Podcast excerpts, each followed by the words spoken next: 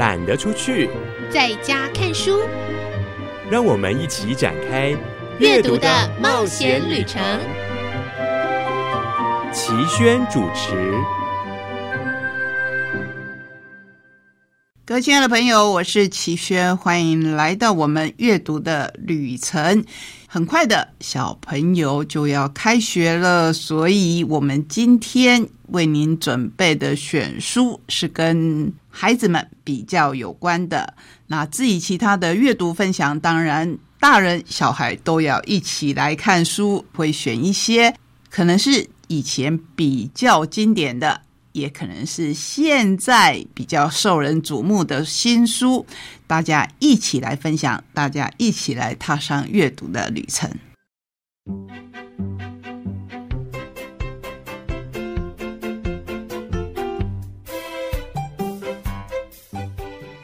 打开故事书，听我说故事。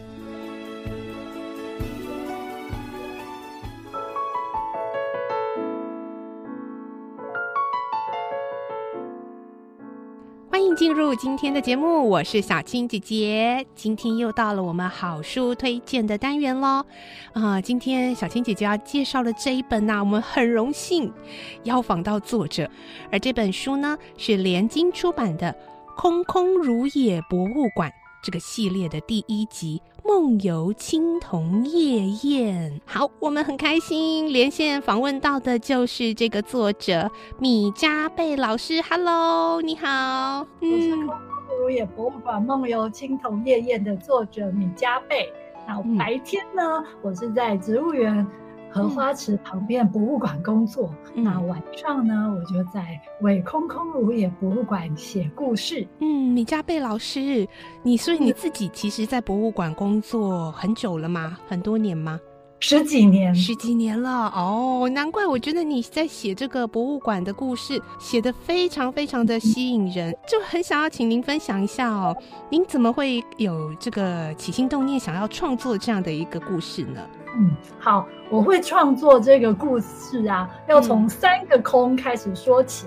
第一个空呢，就是关于疫情的空。嗯，因为我开始写这本故事书的那一年啊，就是就是疫情最严重的那一年。对耶，这个新冠疫情呢，让全世界的实体博物馆啊冷冷清清，空空如也啊，真的哎，全部都不能第二个呢？第二个就是因为因为实体。呃，博物馆都都大家都不敢出门，不敢去嘛。那所以呢，所有的博物馆就开始毛起进来，就做线上的策展。嗯嗯嗯。那线上策展呢，你就在线上博物馆欣赏虚拟的展览。那这些各式各样、高阶啊、高清的这个那个图片图档啊，你看得见，但是你摸不着，你就没有办法看到。就看照片，那心里头会觉得很空不踏实，又是一个空。对，第三个空呢，就是这个文物的空。你要走进这个博物馆啊，你看着这个在千年人间千年的文物，你看它已经在这个世界上已经待了好几千年，起码三千年好了。那它的主人已经不知去向。那你站在他面前呢，其实你就会发现，这个文物应该他知道它的主人是谁。嗯，他就看。它的主人，但请千年之后又看着我，那我到底是谁？它的主人又是谁？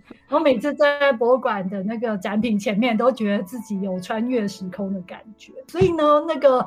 呃，就是画家就呃，蚩尤他就帮我们设计了一个老公馆长头上戴着一个 VR 的眼镜哦，所以是这样，难怪我想说，嗯，你但是用用这个三个空来去创作，好像有点嗯，有点太抽象，所以我们就必须要设计一个就是一个有趣的故事，所以呢，我们就有这个空空如也博物馆。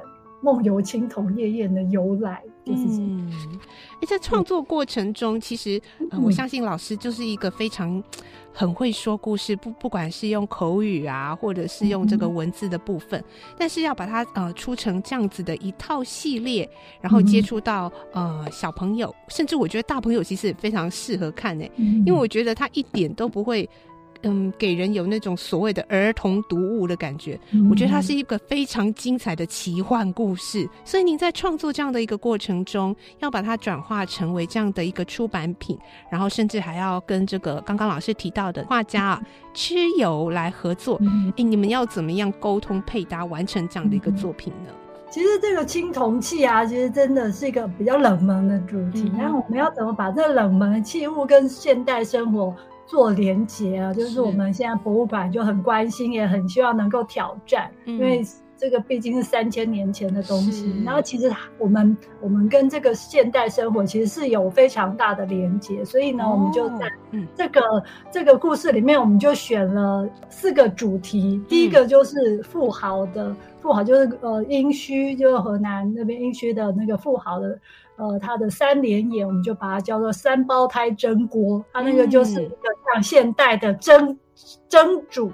就像你看，我们女生都很很怕胖啊，然后就想要吃一点无蒸的油料理水水蒸食物，所以那个对富豪的那个哦三点像蒸锅那样子。然后，因为嗯我们是青铜夜宴嘛，我们要做那个宴会，当然要有宴席点吃的。嗯对，然后夜宴呢还需要有那个音乐嘛，那我们就找曾侯乙的那个青铜编钟，它就是一个很厉害的那个编钟，一个青铜编钟，现在在台中科博馆的一楼也有展出哦。